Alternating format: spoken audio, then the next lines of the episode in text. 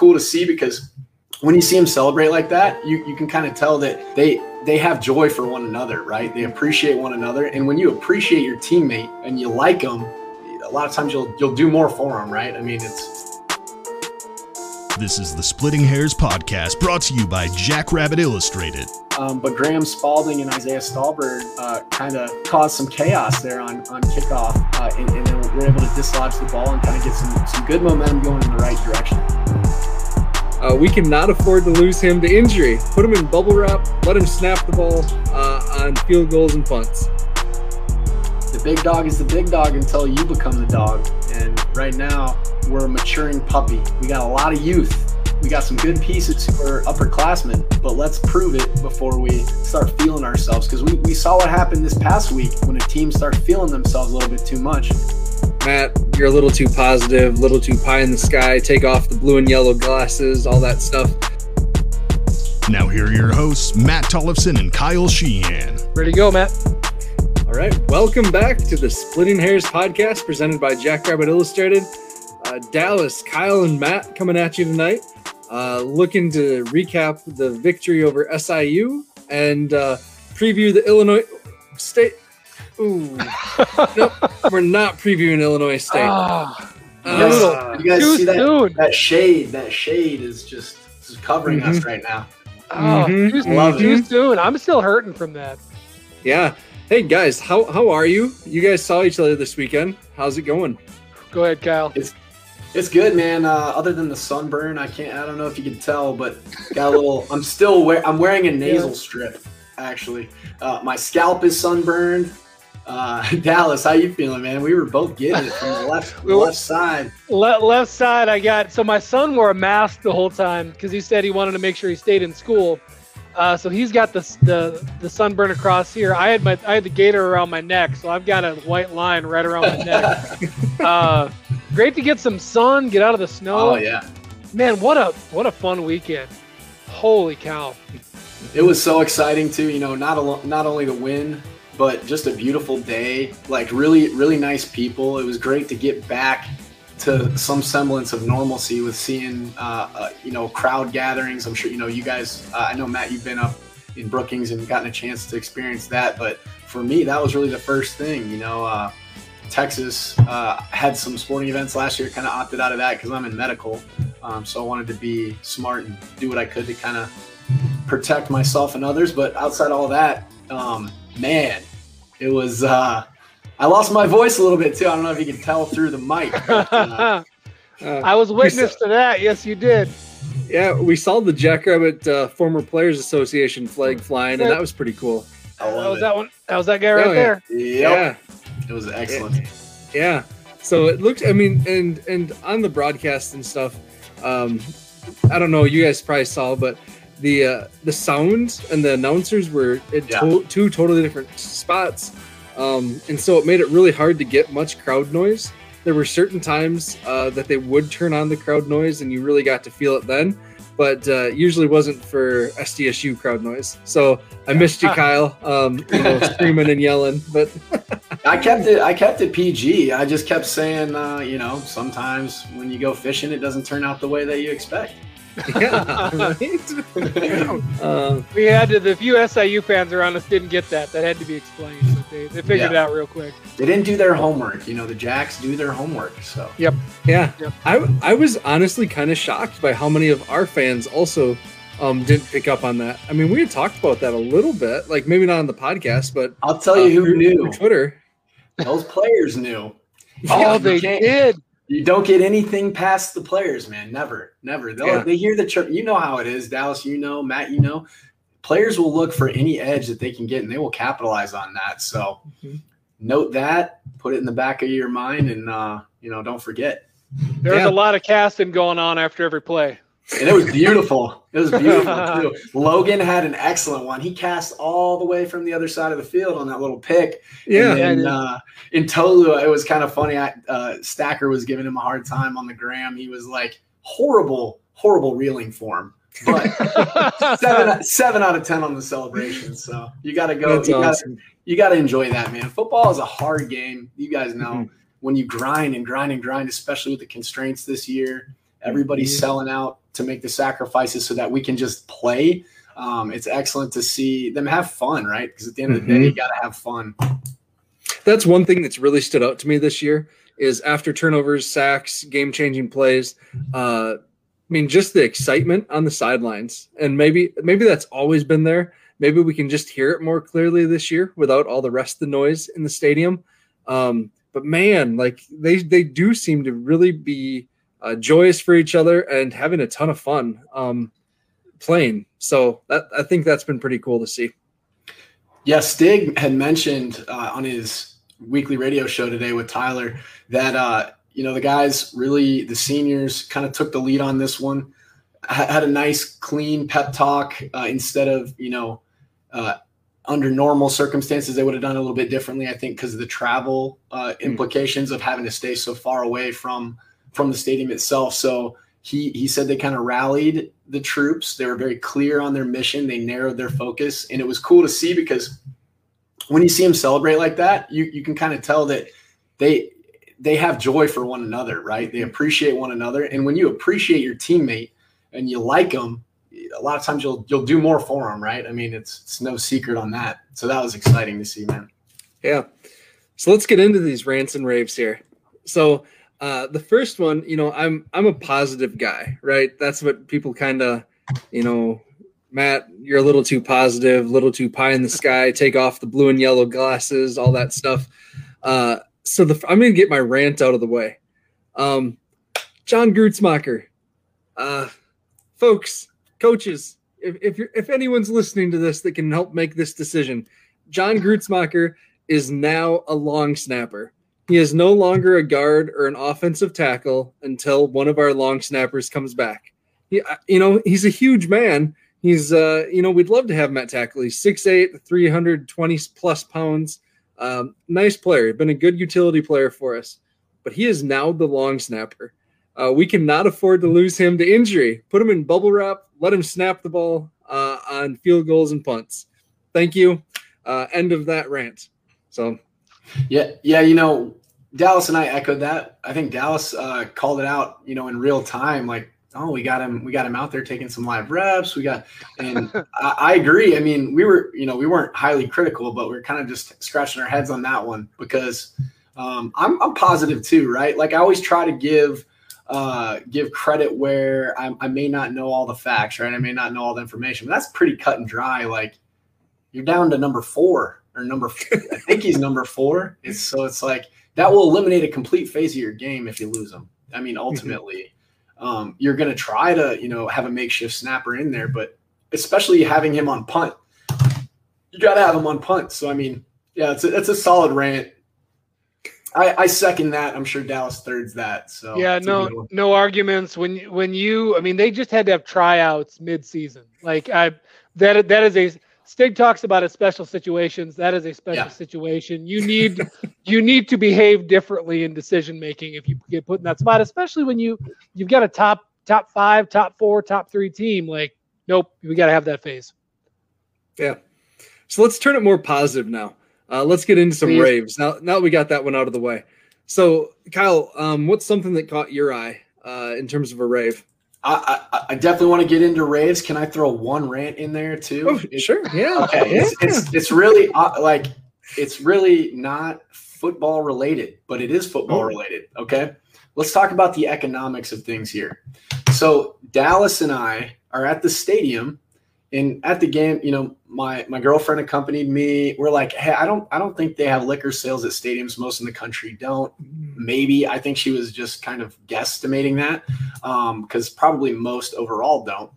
But Southern Illinois sold uh, beer at the stadium, and in a economically ex- constrained era, we really mm. got to look for ways to you know drive revenue and, and do it in a responsible way, obviously. But everyone there was getting along. No one was too rowdy. No one. People were consuming adult beverages responsibly, and you got to kind of put that onus on the the people there. And I would say if you're, you know, I, I highly doubt student government would be watching this uh, podcast, but if they ever stumble across one of these recordings, mobilize the student body, put the pressure on the administration. Matt, you were in student government, you know all about this, right? The Mhm. way you do that is you mobilize the student body. They pay the tuition. They write the checks of the administration, essentially, right? So put the onus on the administration to allow you guys to put your tuition dollars to things that are going to create a better student experience. They're going to make it more engaging when you attend Dana J. Dykhouse Stadium. That are going to put those dollars back into your experience, right? So we just got to kind of stop being so tight, so tightly wound um, and just take that next step. And then you can monetize the Hobo Day Brew or you get creative with marketing. That's my one rant coming from a sales Oh. and marketing guy. So, Kyle, students do listen to this. yes. Uh, I forgot to tell you guys, I've been invited on to the student podcast tomorrow. What? The KS, Oh. Yeah, the KSDJ sports Let's show tomorrow night at eight. So Let's Oh, that's yeah, awesome. so perfect timing. Hey, Sweet.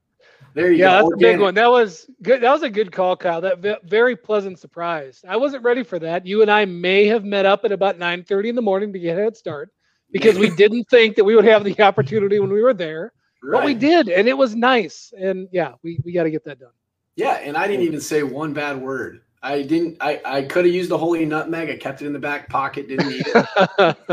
but no, it's excellent, man. It really was. And like in a state where South Dakota is is quite of the opinion that everyone should be able to make their own decisions and and uh, maximize freedom, if you will. I think that would be a great opportunity for that to mirror the state legislative, uh, you know, approach to things. hmm hmm cool, Matt. I've got when whenever the opportunity comes up, I've got a rave. I, I didn't know when to. I haven't mentioned. Well, it let's kick us off. Yeah, kick us off with the raves. Yeah. Okay. All right. So let's set the stage here. We're going to fast forward all the way to the end of the game. It's done. Their SIU fans have been gone for about 35 minutes.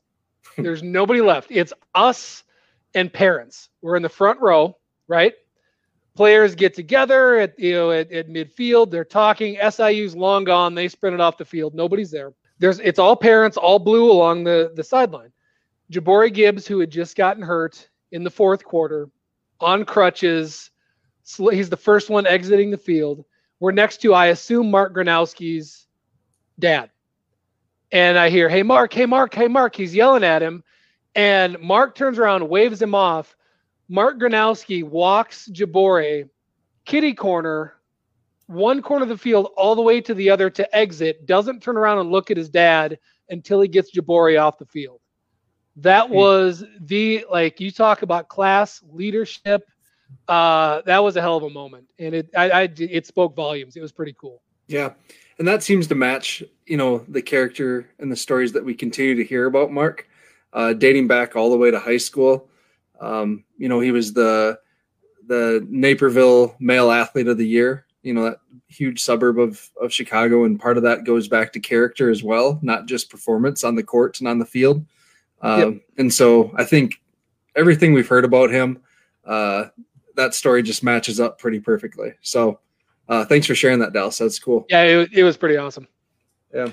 And I, I had a coach in high school who used to always say, you know, character is what you do when no one's watching. I didn't see that. I guarantee, I mean, Dallas might have been one of a handful of people who saw that. So he wasn't doing it for glory. He wasn't doing it for Nope. notoriety. He wasn't doing it for anything other than that's what you should do.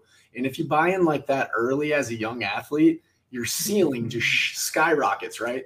Because you have to be a leader every day, every minute, every moment. Now you're going to take your lumps here and there, but that kid is uh he's different. He's wired different. So uh and, and you hear his own teammates saying that. And you know, shout out to J'Bore's entire family, friends, Dallas. They were they were engaged from start to finish, even when J'Bore wasn't playing. And I thought that support was unbelievable. Even one of his uh his family members, friends, I'm not sure who it was, he had blue and white Jordans on that were really cool. And I was like, man, those are fresh. Because you know, you knew who he was supporting. Uh, Yeah. you know, there, there was no maroon and in uh, black out there, Hmm. so that was cool. Yeah, that that actually that's an aspect to that too because yeah, J'Bore had 20 family 20 members. people or so. It was Probably. great. I mean, he had a couple of rows filled up. Mm. And, you know, coming up to watch a guy who they know is not going to start, he gets in, gets hurt. I mean, you talk about a, try not to swear here, a really bad day. Uh, Mhm. Again, to have a teammate support you, uh, all of it. And again, heart goes out to J'Bore. Man, uh, I tweeted at him. I, I hope he gets better soon. Wish the absolute best for him. Mm-hmm. Yeah, that just and even I mean, all of Jackrabbit Nation, kind of the reaction on Twitter was the exact same thing. Like, oh man, J'Bore just can't catch a break. And you know, I'll, I'll never forget uh, like being in TCF Bank Stadium, you know, in August of 2019 or whatever that was, and just the the the scare that we put into the Gophers, and a lot of that was due to J'Bore, you know, and uh, some of his playmaking and the throws that he made as a as a redshirt freshman. So, you know, I hope we see him again on the field in in a Jackrabbit uniform. Uh, you never know. Um, but man, like he he definitely gave us some good memories in in his first season. So, um, I mean, we'll see what happens going forward. So, the one, uh, you know, keep keep keeping going on raves. Uh, we got to give a shout out to the 605 Hogs. Um, if you just the the domination from start to finish that that group had on the game, even in the first quarter when um, you know the two turnovers or the turnover and uh, uh, you know we were moving the ball but just weren't weren't able to capitalize on it. We were they were dominating, and I saw Garrett Greenfield uh, this afternoon was named Missouri Valley Offensive Lineman of the Week for uh, the second time in three weeks. So that's pretty incredible. Um, I believe no sacks, 396 yards rushing or 392 yards rushing, just mm-hmm. Incredible. So, what was it like being live there, uh, watching them work? They were nasty. You know, they were they were really nasty, finishing blocks. You know, getting up to second level. Sometimes they were just just missing the second level defender early on in the game, but then they were cleaning it up late. So that was good to see. Mm-hmm. And, yeah, and like I, I wrote, and oh, just go ahead, Dal. Sorry. I was gonna say so. You know, the, the, story of the game was obviously the run game, but uh, anytime you know, anytime we were passing, it it looked like you know any of the three of us could have stood out there and tried to throw a pass. I mean, it, it was yeah. It, there's still a chance, Matt. You still got eligibility. You're good, right? yeah. no, it. But man, yeah, they look absolutely dominant, uh, mean. And yeah, it's one of those things. I think you mentioned it last week that you don't get a feel for that unless you're live, and it it showed for sure. Yeah, and and I did write about Aaron Johnson. I called him out um, just because we haven't talked about him at all at left tackle this year, and he's making that flip from right tackle to left tackle. You never know how that's going to go, uh, but it's been a pretty seamless transition. I mean, he's he looks like a natural out there at left tackle, and with his athleticism and the way his body is holding weight like he's someone that could get looks at the next level. I mean, he, he really could as a very athletic left tackle. It, it's always just been kind of the power with him that uh, you know seems to get him, and and that even seems to be improving this year as he's bulked up. It looks like a little more just to the eye test. So uh, his story, you know, is super cool. He came into that class full of other offensive linemen, um, some more highly regarded, probably some on scholarship, and he was a walk on. And uh, you know he's always had this huge frame, but I'm guessing he was 220 pounds soaking wet when he got to campus, uh, and he's worked himself into uh, again. Uh, so I think that's cool to see. Yeah, you know his his ability to do that transition from right to left tackle shows his athleticism. It shows his ability to kind of process things because there is a little bit of an inverted feel, obviously. Um, so doing that and then us not talking a lot about him is probably a good thing, you know, when you're an mm-hmm. offensive lineman. So um, I, I have noticed it does he does look like he has a little bit more girth. He's a little thicker. Um, and you know, once you just take reps like that, um, and there's nothing really you haven't seen, you just go ahead and continue to um, to progress with the more reps that you get. So in, in your cohes- cohesiveness in working with the other, you know, uh, the other counterparts across the line, making calls and getting up to second level and doing what you got to do is uh, is a lot more seamless. What do you think, Dallas? What do you think about Aaron? You know, I I didn't do a good job. I actually, as you guys are breaking this down, I'm feeling guilty for not watching individual linemen as much as I should have. Mm-hmm. Um, but you know, again, it, it's somebody that you're right does show. You can see the progression from when somebody shows up, puts in the work, and gets to a point where hey, you're you're not only a contributor, you've got it, you know, and you're making a difference. You're actually getting talked about. Hey, let's you know all conference. Oh, we lost Matt totally here. Yeah. all, all you know all conference potential playing at the next level, you know, and, and really just just owning people. Um, yeah, and and while we're at it, let's uh let's just kind of move a little bit through s- some more things from a technical perspective. that I would like to see clean cleaned up, and I'm sure the guys would too. Um, and that's uh, as far as a rant. I'm gonna go ahead and, and address ball security. Yep. Uh, ball security would be the one thing that uh, you know every week, week in and week out, we need to have an emphasis on.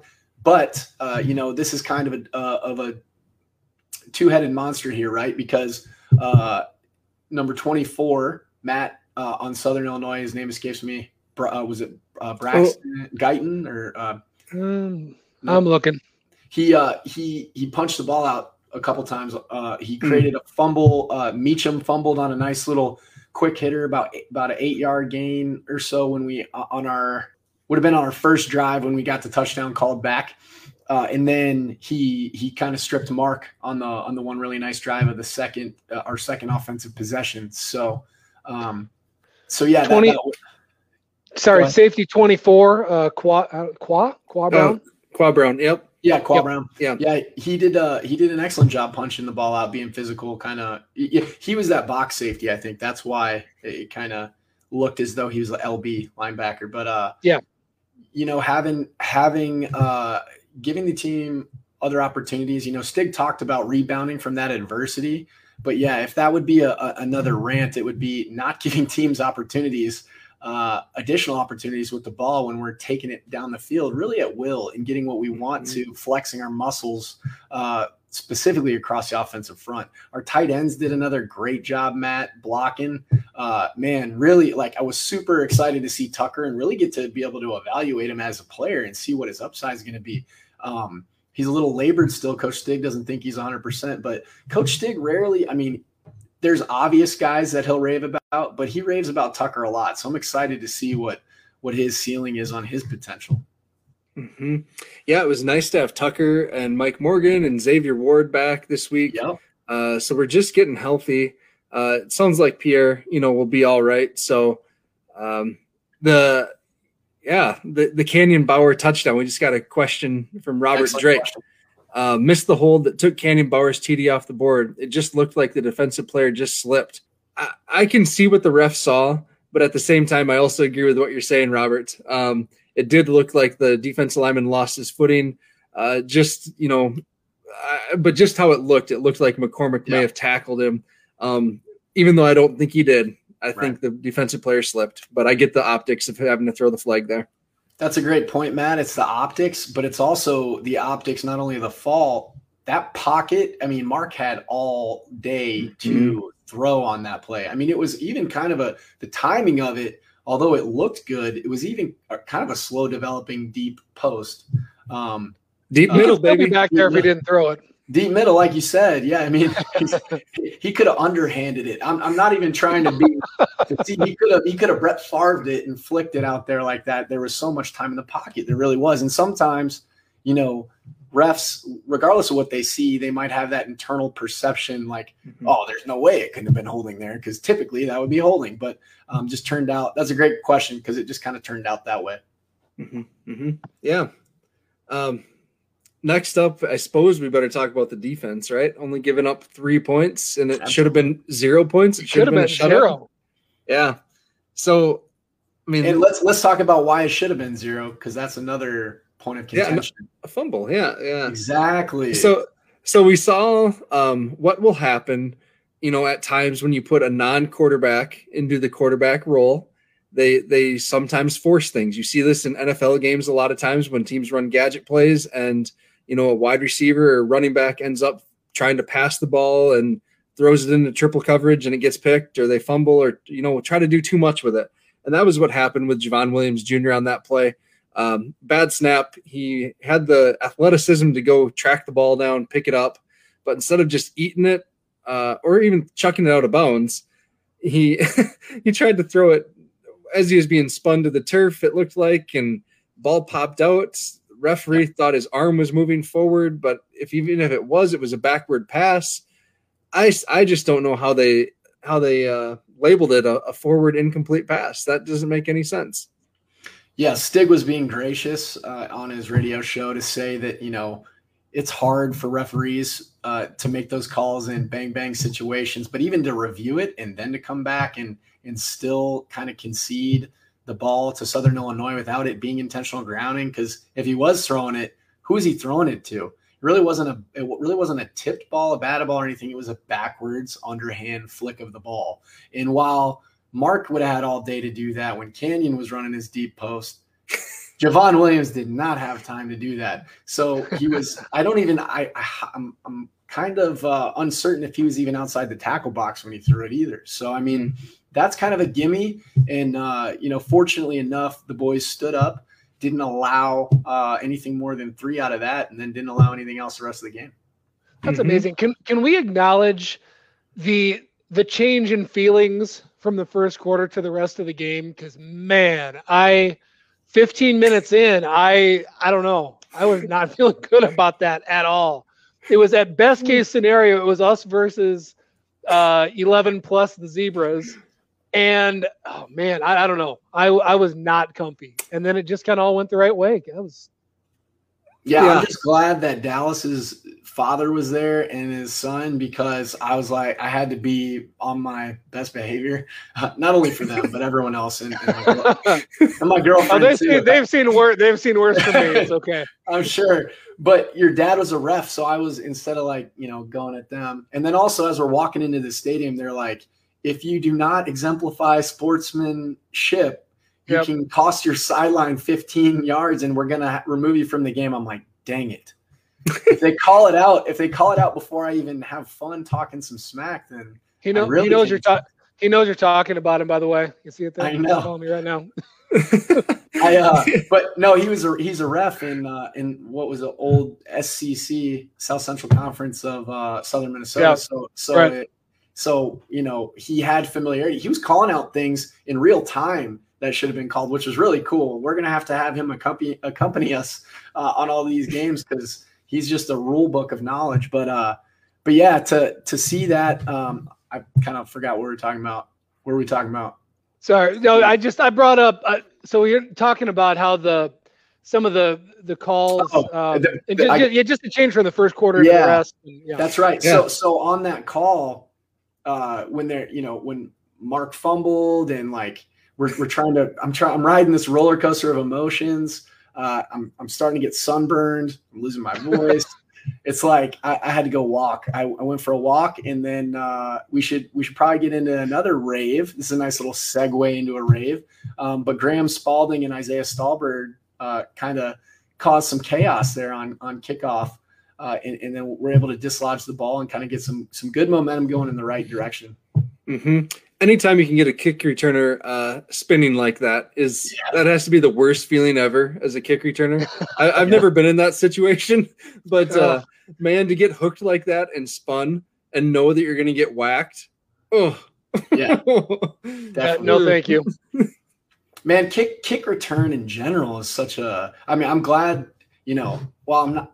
I'm glad they didn't outlaw the, the wedge when I played because that helped me get some plays early early on in my college career playing special teams. But uh, but it's it's a it's a different animal doing that when you got guys running 40 yards of full full head of steam.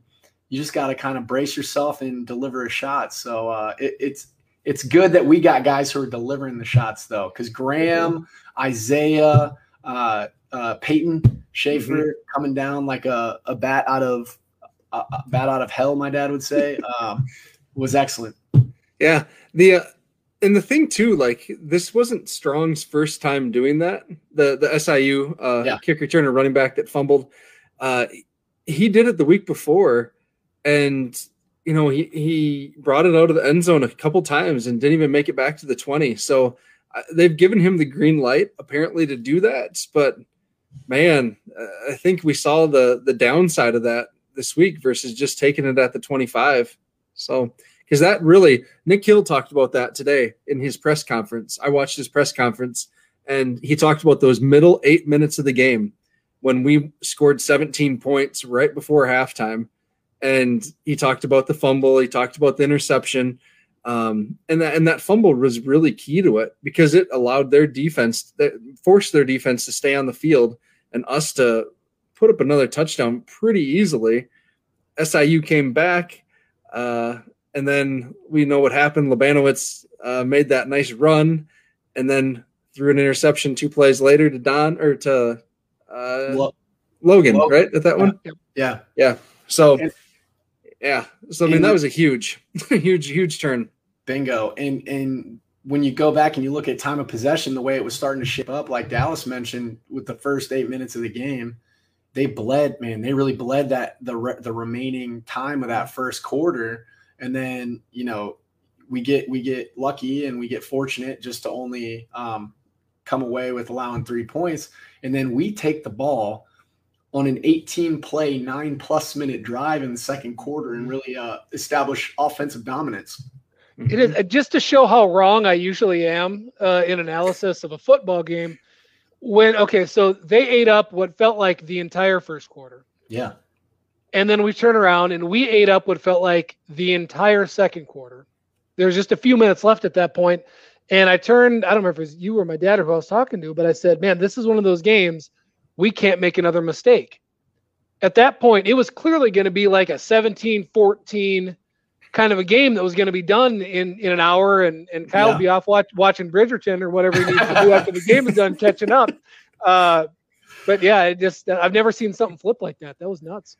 Well, and I was worried, you know, right before Strong's fumble on the kick return, I was worried that SIU was going to double up. They were going to get that point, that touchdown or, or points before halftime, and then get the Yeah. kickoff to start. Yeah. Yeah. So, and then as it turned out, right in the start of the second half, Lyles threw that pick to Don. Receiver fell down, and guys, they did exactly what I said we should do. They put Don on Lenoir and shut him out. He only had one catch for I think five yards on the day.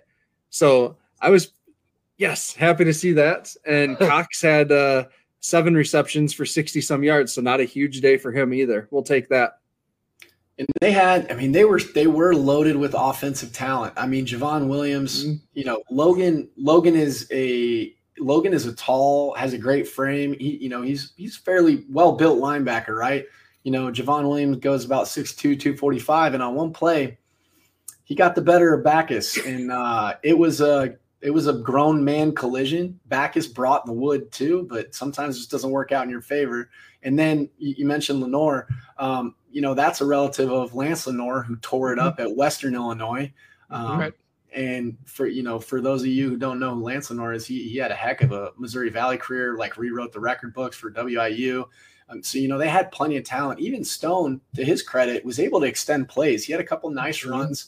I think the biggest thing that you see in terms of quarterback play, incidentally, the, the times Mark has turned the ball over, it's just a, a it's kind of a coincidental. I'll be honest. Like he was trying to ex- get more uh, on the on the one play when he fumbled in this game.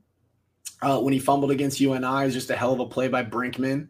You know his before the Mhm. half pick that he threw against uh, UNI. Really, his one really bad uh, pick this year was against Youngstown, right? So Mhm. he's done an, a, a, a good job, all things considered, to be able to uh, kind of just you know do what he do what he needs needs to do in ball security. Now he can just take that next step because you look at a guy like Labanowitz and you look at Corey Lyles, you know, kind of just going out there and just chucking it up. Uh, Yeah, great point by Darren here. Uh, Kyle, you sent me the the clip of this of Griff just Oh. erasing Cox on that one catch that he had.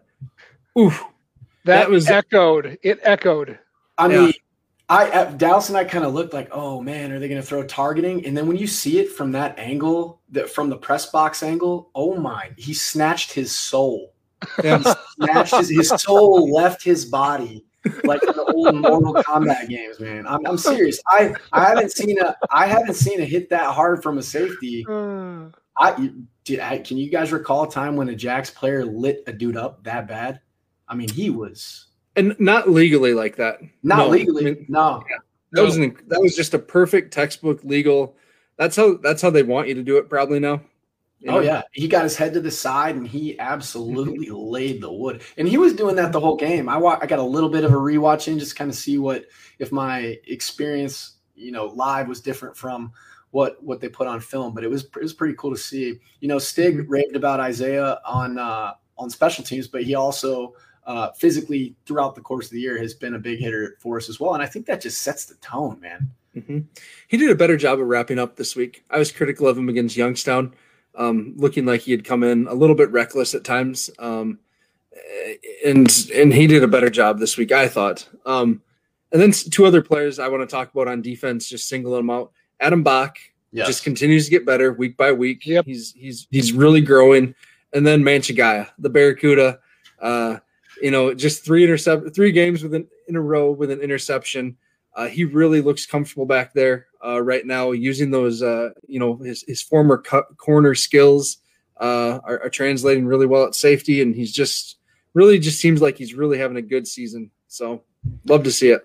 Yeah, and I'd like to know if we can maybe look this up even, but I believe I read in a publication on Twitter that we now have the the most picks in the nation this year uh, in the spring season. So, I mean, really doing a great job of being in the proper position, uh, doing what we can to force those turnovers through the air and really make teams one dimensional and kind of play to our advantage, which is, in my opinion, run stopping the run.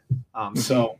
Uh, Tolu Ogunde obviously is our is our sack guy, and what was really cool about seeing that is Dallas is calling out. He goes NASCAR, NASCAR, and mm-hmm. we, we, couldn't find Tolu, but you know he was in that stand up rush position, and right as he called him out, he just bullied the offensive lineman and got the sack. And it was just so cool to see because like all your all your homework plus Dallas catching it was is really cool to see. The coaches mm-hmm. throwing throwing more wrinkles, right? Because one of the things is, is like not only do players need to make in- incremental improvements, the coaching staff clearly has made incremental improvements with their installs, with, mm-hmm.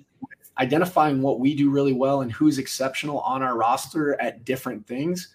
And mm-hmm exploiting the other team's vulnerability. So if we can continue to do that and take advantage of, you know, opportunistic situations like Labanowitz just kind of carelessly throwing it up and, and Correa throwing it up at uh, first drive of the second half, that's that's going to really be key. Yeah, I'm glad you brought that up. The different formations and different packages that I don't recall an SDSU defense um, having this many different packages that they run out when. You know, we've seen them play a three-four this year. Um, we've seen them uh, bring in an extra safety. We've seen them bring in a third cornerback. Uh, this NASCAR package that they put in on on pass rushing downs. Uh, to me, like that's that's really cool. I'm glad the coaches are recognizing, uh, like you said, the, the the talented personnel that they have that bring different things to the table, and they're utilizing those gifts. So uh, that's cool. I like that a lot. Yeah, and the last time we we actually really did stuff like that, what in my I'm not saying Coach Brown didn't do it, the former D coordinator, but uh, would be like Coach Sarvis and Coach Bubak way back when mm-hmm. we would bring mm-hmm. we would take Isaiah Jackson and put him in uh, he was a he was a pure linebacker, but we would put him in pass rush situations because he's just so quick he created a you know an advantage for us as far as being able to get off the ball. So I love seeing that. It's more for an offense to have to go through film and prepare for. And when you can get an offense thinking, uh, it slows them down. So I think you know, excellent job by the the co coordinators there. Mm-hmm.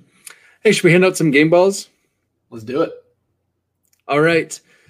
Uh, so we talked, and uh, I, I, think the the obvious one on offense is just the 605 Hogs uh, we we started talking with by talking about them, and I think that's where we have to give give the game ball on offense. Uh, just the the domination against a pretty good front seven for SIU that that that I believe has three excellent players, um, and Anthony Knight and Bryson Strong and uh, Bryce, Bryce Notree. I mean, those two backers, Strong and Notree, are, are no joke. Um, and and Knighton's to set the SIU sack record before he's done. He's only two sacks away, I think the broadcast said, and I don't them re- recall them calling his name once. So, uh, good job with the 605 Hogs. Yeah, really nothing more to add to that, man. Um, 605 Hogs, and then I I, I do want to highlight uh, Isaiah because Isaiah won the Missouri Valley uh, Newcomer Award this week. Um, but I, I, think we're all a fan of his running style, right? I think he really complements the offensive line of the Jacks really well because whatever the pace seems to be of him getting to the line of scrimmage, um, it just is very suitable, right? One cut upfield. Um, he has shown an ability to burst, and, and I think the physicality is a good contrast with Pierre because Pierre, he's like he's so quick, right? He's like a lightning bug out there with his ability to just uh, make jump cuts, as we've talked about and raved about before. But Isaiah, it, it just overwhelms a defense uh, a lot of times when you hit them with such pace, uh, such a change of pace, and then physicality, and then you know you sprinkle in a little Meacham, and he has a burst that's very different in terms of his ability to accelerate. A lot of times he's he's coming uh, on that jet motion, so that's that's exciting too.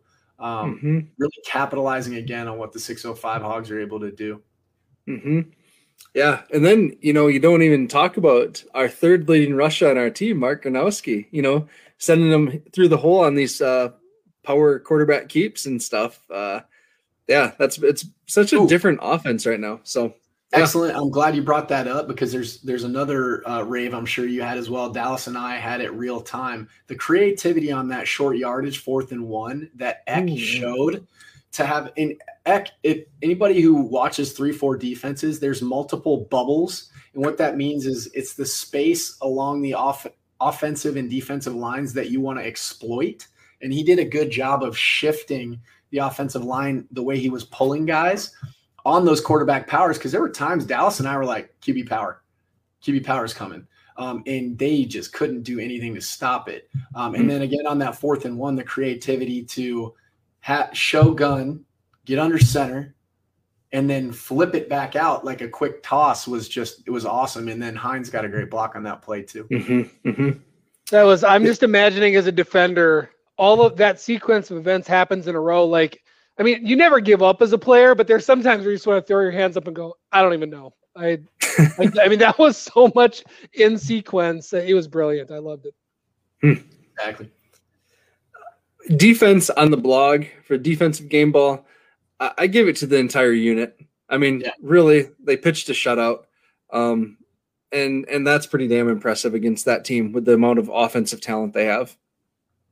Yeah, I, I, couldn't agree more. I think a lot of times when you have to go, okay, well, I could give it to this guy, or maybe how about how about that guy, or maybe the next guy who did such and such. That's an unbelievable problem to have, right? Because then we're all we're all benefiting from a wealth of riches in terms of performances, and uh, you know, let's do let's have some more of that. Let's have some more of that. Mm-hmm. Yeah. Then special teams. Uh, I went with Spalding just for that forced fumble. I think it really changed the the tide of the game. I, it, you know, officially in the stat book, it was uh, written down for Spalding with the forced fumble. Could could have been Stalbird. You know, both of them had a huge impact on that play. Um, and that, in my opinion, I talked about this. That changed the course of the game. Absolutely.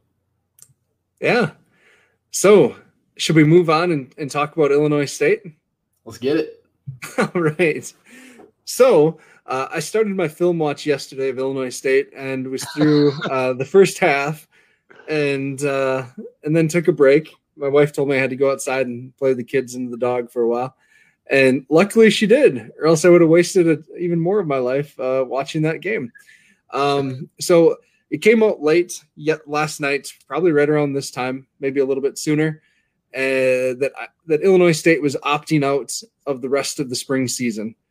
Um, I wrote an article about it for the blog this morning. Uh, to cap to get my full thoughts, I'd encourage you to read that. Um, it's on Twitter, but but really, um, I'm I'm in the middle. That's how I am on a lot of things. I, I really see why Spack made that decision, but as a fan of the Jackrabbits, I am also really disappointed. Um, and, and I get the whole you know, going back on his word kind of after he called out Missouri State. I understand that. Uh, but I also understand where he's coming from from from a player's perspective. What are you guys thinking? I think that there's a couple of things at play here. I definitely agree, like with with your take. I, thought your take was balanced, fair. It, it gave credence to all angles uh, of, of of thought process. I would just say uh, as far as guys committing at the beginning of the year, everyone knowing the sacrifices that are going to need, need to be made due to COVID, the fact that it merely benefits South Dakota State at this juncture is is kind of just ironic, right? It's luck mm-hmm. by happenstance. And what if you know the ball bounces a little bit differently, and we were really banking on that that game for an added resume booster for the playoffs? I mean, that's that's a tough situation to be in, especially when the conference decides to to do a no contest approach as opposed to a forfeiture approach, which you know, some may speculate that that's because they don't want to create a situation where they're they're boosting resumes for potential wins to get in, um, even though it would benefit everyone else uh, the remainder of the way, and it really would only impact a team that's already not going to make the playoffs, which would be Western Illinois. There's a lot of ways to look at it. I think the way you look at it is, of course, that, but also, you know, if if South Dakota State were in that position, I don't want us to cut off our nose to spite our face, right?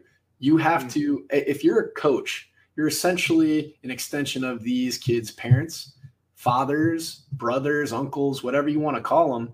And you have to do what's best for them. And honestly, I don't care if I'm a coach, what anyone else thinks. Um, mm-hmm. I'm going to do what's best for my program. Um, they're not giving gold stars out to stickers out for folks at the end of the year because you know they they played by you know rules that don't even that are unwritten right?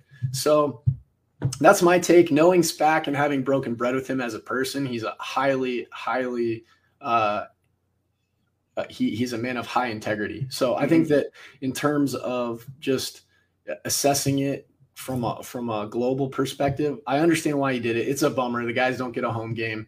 Um, but I wouldn't put him in the same box as maybe some of the other coaches that might be out there who may have questions about their character. Mm-hmm. That's what I'll say about that. Yeah, I'm not even thinking about it that deep. I'm just bummed because I wanted to go watch a football game. There you go. and that, yeah. that's really about it. I, yeah, you can easily uh, make the case that it benefits us for sure. Uh, you know, takes us out of it. We we were texting back and forth about it being a trap game mm-hmm. by the end of the third quarter coming yeah. up. I mean, that was our attention had totally shifted. Uh, players can't look ahead; we can. Yeah, I, so, I, think the team that it hurts the most is SIU. To be honest, yeah, uh, because uh, you know we UND's struggles on the road have been well documented. They're not a good road team, uh, and so that saves them a, a trip. Uh, for us, it gives us a week to kind of freshen up and for SIU to lose that game, though, that's that's a game they'd likely win. That that they have two losses on their resume already. So you know, I yeah. That's an excellent point, Matt, and that's another one uh, I forgot to bring up is the fact that when you play Illinois State, regardless of the outcome, it is a physical game, man. Mm-hmm. They're mm-hmm. a four-three. They're big in the box in terms of their offensive and defensive lines. Even if they're decimated on offense and defensive line, they make you earn it, right? So I'm glad we don't have to essentially, you know, go through the ringer with them again. You know, the way the game turned out last year, uh, I should say 2019, it would have been excellent to give them a to give them a beat down, but you know, it doesn't mm-hmm. ball doesn't bounce your way every time. So um, yeah. let's use it. I think it's an unbelievable opportunity for two weeks of preparation, one less week of game film to put out for our opponent, and we obviously got a big showdown up north. And and and the uh, the furry cows up north, they have a the definition of a trap game coming up this week too, which makes me real happy. Yeah.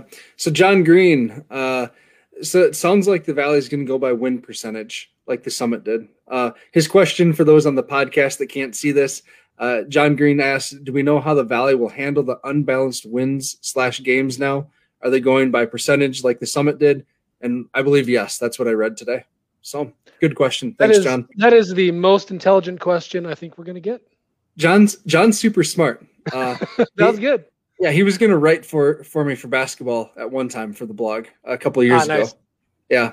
So that was a great question because I didn't even know that, and I always like getting getting educated on how how they break this stuff down for bracketology. I even reached out to Sam Herder. It's like, is there a minimum number of games? And I think there was four. Four yep. was the minimum number of games you needed to achieve to be uh, in contention for the conversation. I that was one of my first thoughts this morning when I woke up and remembered this was I now understand why everybody is bent out of shape at Ohio State. Yeah, exactly. Oh, yeah. Yep. Yeah. The one thing I will say about Illinois State that I'm a little disappointed about, and um, and I'm sure the 605 Hogs and the interior of the the Jackrabbit offensive line won't mind this, but I am gonna miss seeing John Ridgeway play he's one of my favorite uh, non Jackrabbits in the conference. He's this huge defensive tackle, nose guard. Um, you know, he he has a motor like Brinkman, except he's six five, six six, something like that.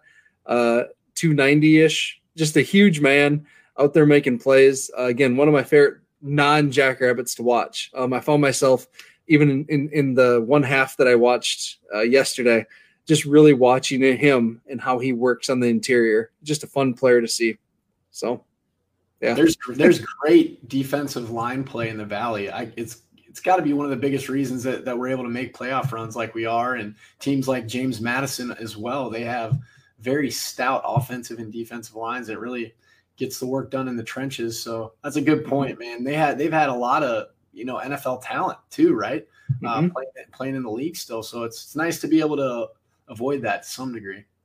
Ah, another question from Darren here. Darren asks, "Do you think USD has a chance to at least challenge the team up north?" What do you think, Dallas? no. I was trying to back out of that one. Uh, I mean, on the right week, yeah, absolutely. Uh, and I think that's probably a team in a spot where you know they're backed into a corner for mm-hmm. sure. And and you know there, there's whether it's the obviously we're not in the locker room, but but you get a couple of guys that that obviously feel feel challenged as athletes and and want to make it make a statement. Uh, this would be a heck of a week to do it for them. And and I haven't watched USD super closely this year, just bits and pieces here and there. But Carson Camp, their freshman quarterback, does look like a good player, and they still do have plenty of skill at receiver and at tight end.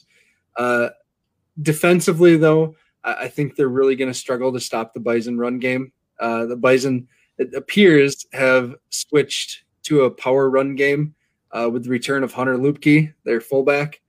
Um, and I and USD is just having a really hard time stopping the run against average Valley run offenses. I don't see it getting any better this week unless they drastically change something midweek here. Yeah, and it's not a knock uh, on USD. I just think that North Dakota State has built their dynasty through the trenches, and you got to call a spade a spade. I just don't think they're close to that caliber in the trenches yet, and maybe they will be because mm-hmm. obviously Coach Nielson uh, definitely has a historical reputation of building programs that can compete.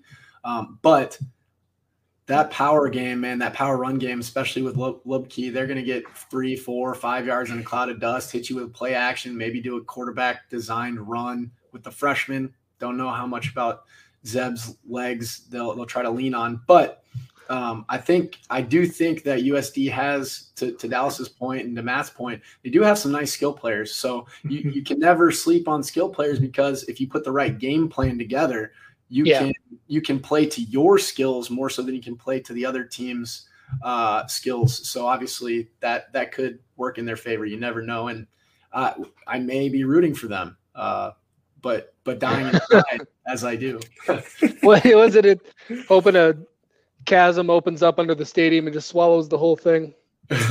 Uh, no, I, I, I mean that that's again that's that's the whole trap game part of it is they play ten times the bison and, and, Matt, you mispronounced it. There's no Z. It's Sorry. bison with an S. Sorry, my bad. Bison. Um, I mean, they're going to win nine out of ten. There's no question about that. It's it's it's not even close. But you know, hopefully, um, on the on the on the B Team podcast, uh, Hank Hank, who was on, made, made a real good point that the team, you know, the team from Fargo they played seven years of mistake free football, basically, is what has mm. just happened here. So they're obviously still disciplined and well coached, but are they in a spot now where they're going to overlook what they're doing, getting ready for us? Sure hope so. Yeah, that would be all right. I'd be all right with that. That's I think that's what I wrote in the Illinois State uh, recap thing that I wrote as well. That you know, no matter what, I just hope USD makes them play for four quarters. You know, that'd be the best. And there's there's some there's some other things that that's an excellent question because it leads to so many others, right? There's with us having this opportunity to prepare for that, you give Eck a lot of time to prepare. You give Coach Rogers and you give Coach Berge a lot of time to prepare these guys. Maybe get Motzko back. I haven't I haven't looked at the injury pro, uh, you know outlook, but you know that's that's a handful because Coach Eck is look what happened in UNI. We looked like we were hitting stride really pretty much every offensive series, with the exception of you know dealing with Brinkman, who's a load, and uh, 91. I forget his name off the top of my head. Cox, maybe can't remember. But uh, you know, with the exception of all that, you give Eck the ability to whip up, you know, some uh, mm-hmm. creative formations, and much like the fourth and one play against SIU. And look out because you know North Dakota State has a lot of youth too, and they, they got some mm-hmm. some things they're they're going to have to mature just like the Jacks are going to have to mature. So I think that that makes it really exciting, and it really makes it March Madness uh, on the football field. So, mm-hmm. and I mean, with an offense like USD's as well, like they've been moving the ball up and down the field. They've had a bit of uh, a bit of bad luck at, at, times, you know, in the red zone and things like that. And so, who knows? Is this is why you play the game? It's right down. It's down in Vermillion, I believe. And so, I don't know. We'll we'll see what what what happens there. So, I'm just hoping for a, a full four quarters that NDSU has to play. exactly, and you know, Easton Stick when he played against us in was it 18 didn't play a mistake free game and um, so you know that was one of those that was one of those things where the ball bounced our way you never know mm-hmm. it, it happened uh, against Carson Wentz and them back when uh, John why can't I think of his last name right now uh, he was the head coach he coached at Montana he was the USD coach. oh yeah yeah yeah yep I forgot Joe, Joe Glenn Joe, Glenn Joe Glenn. Yep. yep. He was a longtime Montana uh, head coach, but yeah, it was really uh, in that defensive lineman for for you and I was Bronte Wells. He he gave uh, he gave us some trouble, uh, but we did we did good with that. So yeah, give Eck some time to prepare. Give uh, the Bison a handful with the offensive skill that USD has, and you never know how it can turn out. Yeah. So I don't know. I'm uh, I'm hopeful. I'm hopeful these last two games for the Jacks uh, go on as as planned. I'm not pessimistic like some folks who who think that UNI and USD are going to shut down now that ISU or Illinois State has, um, you know, without penalty. I don't think that's going to happen. Uh, knowing knowing those two coaches, Farley Farley loves football. Why would Farley shut down uh, early? And uh, you know, USD like they're they've as, as I said, I think in reply to someone um, on the recruiting trail, they're already chirping that they've passed SDSU. They've passed SDSU and, and they're right on the heels of NDSU. Now's their chance. Uh, you know, these next couple weeks for them to play NDSU and to play SDSU uh, the week after. So, yeah. one of the one of the things about that though, Matt, is I, I heard I, I can't remember if it was a college coach or who I heard it from is it may may have been Lou Holtz. You never leave great recruiting classes for the next head coach, right? You mm-hmm. got to get it done on the field, man. So mm-hmm. um, hopefully they can get it done against North Dakota State. And but regardless, at the end of that, that's an excellent question because it gets the ball rolling. We're all thinking about possibilities. At the end of the day, if the Jacks just played Jackrabbit football, none of it matters. And that's why I don't get up in arms about the cancellations or whatever because everything's still in front of us. Um, mm-hmm. Um, you can you one of the thing the, probably the biggest reason that I was interest interested in a forfeiture as opposed to cancellation because it doesn't disincentivize anyone to cancel other than what mm-hmm. other fan bases think about you which we've already talked about that but so hopefully it doesn't happen but again the jacks have everything in front of them yeah we go 2 and 0 we'll be a top 2 seed yeah. if we split we're we'll still make playoffs i think if we split we don't want to do that um, and if we go 0 2 we don't make the playoffs we don't deserve to make the playoffs if we go 0 2 so right the end. Oh, Dallas, we can't hear you, man. What are you saying? Nope. I wasn't. Am I good? Oh, there we go. Now you're back. Thank you. Bizarre. I wasn't muted. You're tapping into the American Sign Language uh, crowd. I have that. We have that broad of a, of a reach right now. We're getting them we from do, all we over.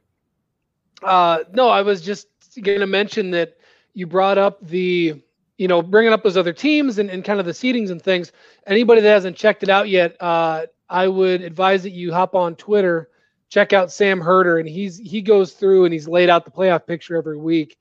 And it's a little bit more of a B team thing, but they you know they talk about rankings and I mean Sam gets it. He has the most well thought out, well explained takes every single week.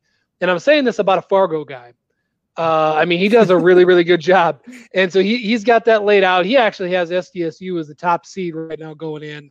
I don't know about that, but it, I'm glad you did a good job. Up. I'm glad you brought that up. I love the Jackrabbits. I, I, I obviously will travel to see them. I'll spend my money on it. We're not the number one team in the nation right now. Um, we can be if we play mistake-free football. Sam Sam looks upon us fondly, I think, because we we do have the components in place to be really complete. But the big dog is the big dog until you become the dog. And right now, we're a maturing puppy. We got a lot of youth. We got some good pieces who are upperclassmen, but let's prove it before we start feeling ourselves. Because we, we saw what happened this past week when a team starts feeling themselves a little bit too much and doesn't mm-hmm. take care of business, you know? Mm-hmm. Yeah, 100% agree. Um, so with that, in in the Argus uh, article that Zimmer put out today, uh, Stig was quoted in saying that he spoke to Shannon Moore, your old position coach, Kyle, and and he plans just to take a few days off here, um, give the team just a bit of a rest before diving into the NDSU stuff. I'm sure the coaches will be going hard at it, like you said. Talked about Eck diving in, coming up with some new schemes. Um, but it'll be nice for the players just to be able to step away for a bit. Uh, hopefully, they keep their guard up against COVID. We don't need any positive tests. Um, you know, so I thought I just thought that was an interesting take that he reached out to Shannon to figure out how Wyoming uh, handled it this year when they had gaps in their schedule. Yeah, you know, coaches again, it goes back to not only players doing everything they can to find an edge for motivation, but coaches as well, right? Because you want to try to brace for something you've not experienced. Coach Moore had a, apparently two games back to back last year, canceled or po- postponed due to COVID. So he reached out to him and they said they they gave their guys an opportunity to step away kind of from the noise and the, and the mayhem uh, of the whole situation and i think that hopefully with the maturity that we've shown in terms of making the sacrifice to not have any positive tests and to mm-hmm. not be selfish and put me before me before we i think that'll be good you know because decompress get away make sure you take care of your body get into treatment do what you got to do um, but we live in an era where there's you know infinite content for podcasts, books, class. You know, obviously prioritize all that stuff anyway, and you're good to go. Yeah, yeah. and I forget which which show we mentioned this on, but you know, going into the season, Stig said that the players have a self-imposed mm-hmm. penalty mm-hmm. if anybody is caught at a bar or at a party. So mm-hmm. that's not the coaching staff. If you if you get caught downtown, you're out for a week. Says the uh, players. Oh, it's out for a week. I wondered if it was the death mm-hmm. penalty. I'd be like, oh. nope. Not no, the week. Not the little. That'd be harsh. Been, hey, I've been watching too much HBO Max. I think I'm it's starting to rub off. Too many mob stories. Yeah, yeah. Hey, fellas, this has been really fun. I'm glad you guys got to see each other. Uh, Dallas, maybe I'll see you at the USD game. We'll see. Uh, yep. Kyle, we'll see. I may make I an, I may make an impromptu trip if I can swing it. I may yeah, put some it. more miles on the cool. on the 4Runner. Yeah. And I will. Uh, I'll, I'll be. I we'll be talking next week, I'm sure. But i will be at. Uh, I'll be up in Fargo. I got tickets up there too. So there we go. Hey, and uh, you know, as we wrap up here, just want to encourage everyone to like and subscribe to the podcast. Tune in. Typically, we'll be on on Sunday nights um, at eight o'clock. Monday night here tonight. Uh, give us a follow on social media. Share our content. Message us.